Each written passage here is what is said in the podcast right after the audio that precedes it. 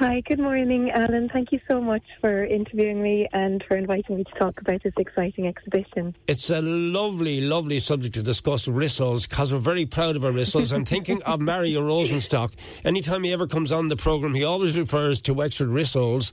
Um, is it about our traditional Wexford rissole or what's it about, the artwork? Well, it's a good question. So, at the moment, Alan, colleges across Ireland are celebrating their art and design uh, graduate exhibitions, and we we really wanted to find something that has a title that's sort of catchy and playful, but also says something unique about the Wexford region. And um, so, Rissoles was the uh, was the term that we found, um, but also it reflects the content of the exhibition in so much as many of our students are creating work that celebrates home and what it means to have a sense of belonging, and it's it's a very positive thing, really, coming out of COVID because we've had two years, as, as you know, um, where students had to work remotely. And so this is our first public exhibition um, in two years. And calling it Rissoles really brings it back home to uh, Wexford region. Yeah, so eh, like I know the it's going to focus in on political, social, environmental, and spiritual ideologies. But somebody has asked me, is there an actual picture of a rissole in the exhibition? No, I'm afraid, I'm afraid not. But we'll definitely go and have some after the after the exhibition is finished. There's this some, evening. It's going to be a big celebration. There's some quick thinking entrepreneur out there saying, "I make rissoles." I wonder. anyway, look, look, uh, who, who's taking part in the exhibition? Is it all your art students? And and just can you flesh out a little bit more the type of art it is again, please?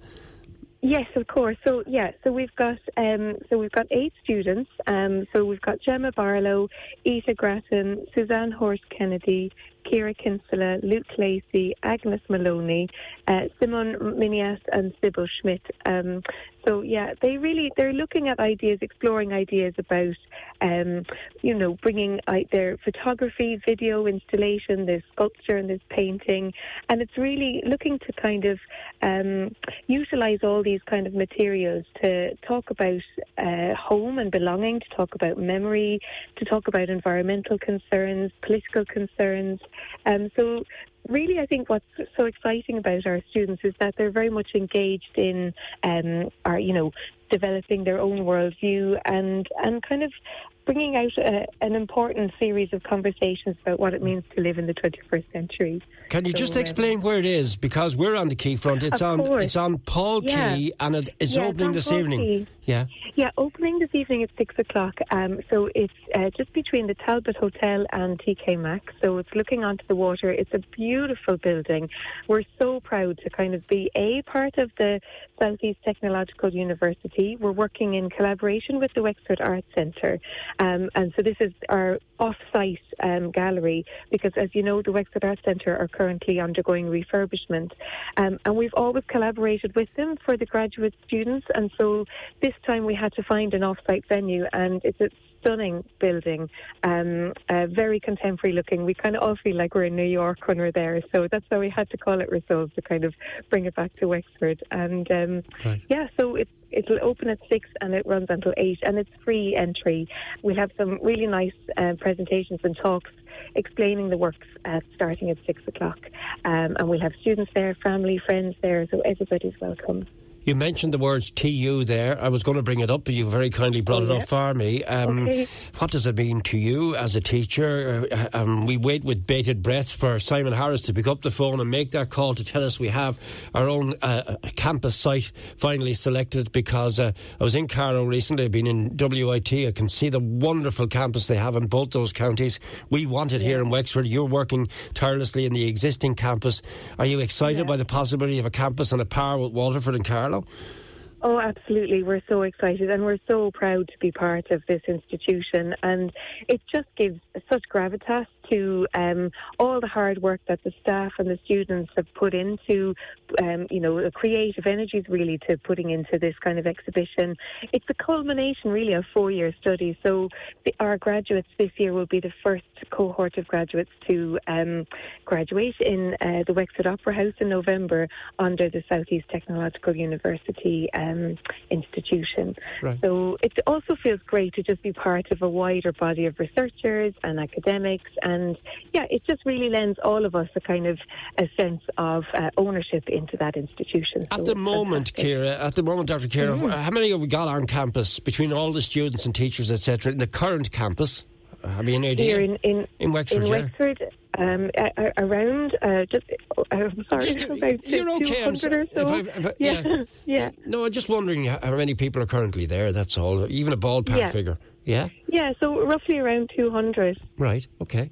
And that could so, be, there could be um, many multiples of that when the new campus comes on. Exactly, it? yeah, exactly, yeah. We've got such great facilities and such great teaching expertise. All are just in the art and design um, uh, departments alone. All of our staff are internationally acclaimed researchers, artists, writers, designers. So we really bring a kind of real world experience to our students. So, yeah. just for example, you know, we bring students on international field trips, we engage, we have our own networks ourselves as members of staff with other people in our industry. We invite them down to Wexford to come and meet the students, um, to talk to them about their professional um, work. Um, and we also have Erasmus exchanges. So we're really internationally focused. But yeah. at the same time, we really want to kind of celebrate how wonderful it is to be in, a, in an area where people are um, supportive and kind to each other and where it's a really great learning environment. So I don't know if you know, we have uh, one of the modules in part of this degree program for the design and art students is in um, community based learning. It's a socially engaged practice kind of module. Yeah. And what it involves is actually our students go out and work with local communities in the Wexford region, and that's been running for a number of years, and it's made a significant difference to people's lives in Wexford and to the students' experience of what it means to be an artist and a designer, and how you can bring your creative skills yeah. to um, make such a difference communities and the impact on people's lives in Wexford and further afield. Well, we'll all now be having rissoles for lunch on the basis because everyone, everyone will be going in. Jimmy's making rissoles. we'll be looking for them at the at the uh,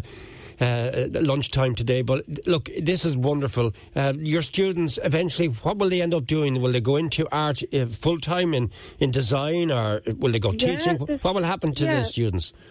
There's a real variety of careers that have opened up um, for our students. So a lot of our students might go into further education, doing an MA or a PhD. They might go on to become teachers, um, but others end up working in the design industry, working in the film industry, working as curators in galleries or in museums, working as event managers, um, working as arts officers, or again carrying on to work as professional artists and um, and there's such a great opportunity and great support thanks to our arts officer Liz Burns and the Wexford Arts Centre in Wexford for artists to actually have a career and um, and to have a lovely studio space and to have a, a, receptive audience as well. So we're very lucky that we have those opportunities. we, we wish you the very best of luck. It's Paul Quay. You've described exactly where it is, uh, in, in, in, yeah. in, the Wexford town area. The exhibition yeah. will run until Friday, the 27th of May, and it opens this very very evening, and it is a huge variety of all art forms. Wish you well, and thank you for taking time to talk to us, Dr. Kira. And I look forward thank in years you. to come, maybe talking to you in your new art studio on our new campus on the I outskirts so. of Wexford. Oh, definitely. Thank you, Ken. No, just so all we need now is Minister Harris to pick up the phone and make that call and, and, and let us know. Please God, he'll do well, that soon. Thank you for taking. Hopefully. Thank you, Ken.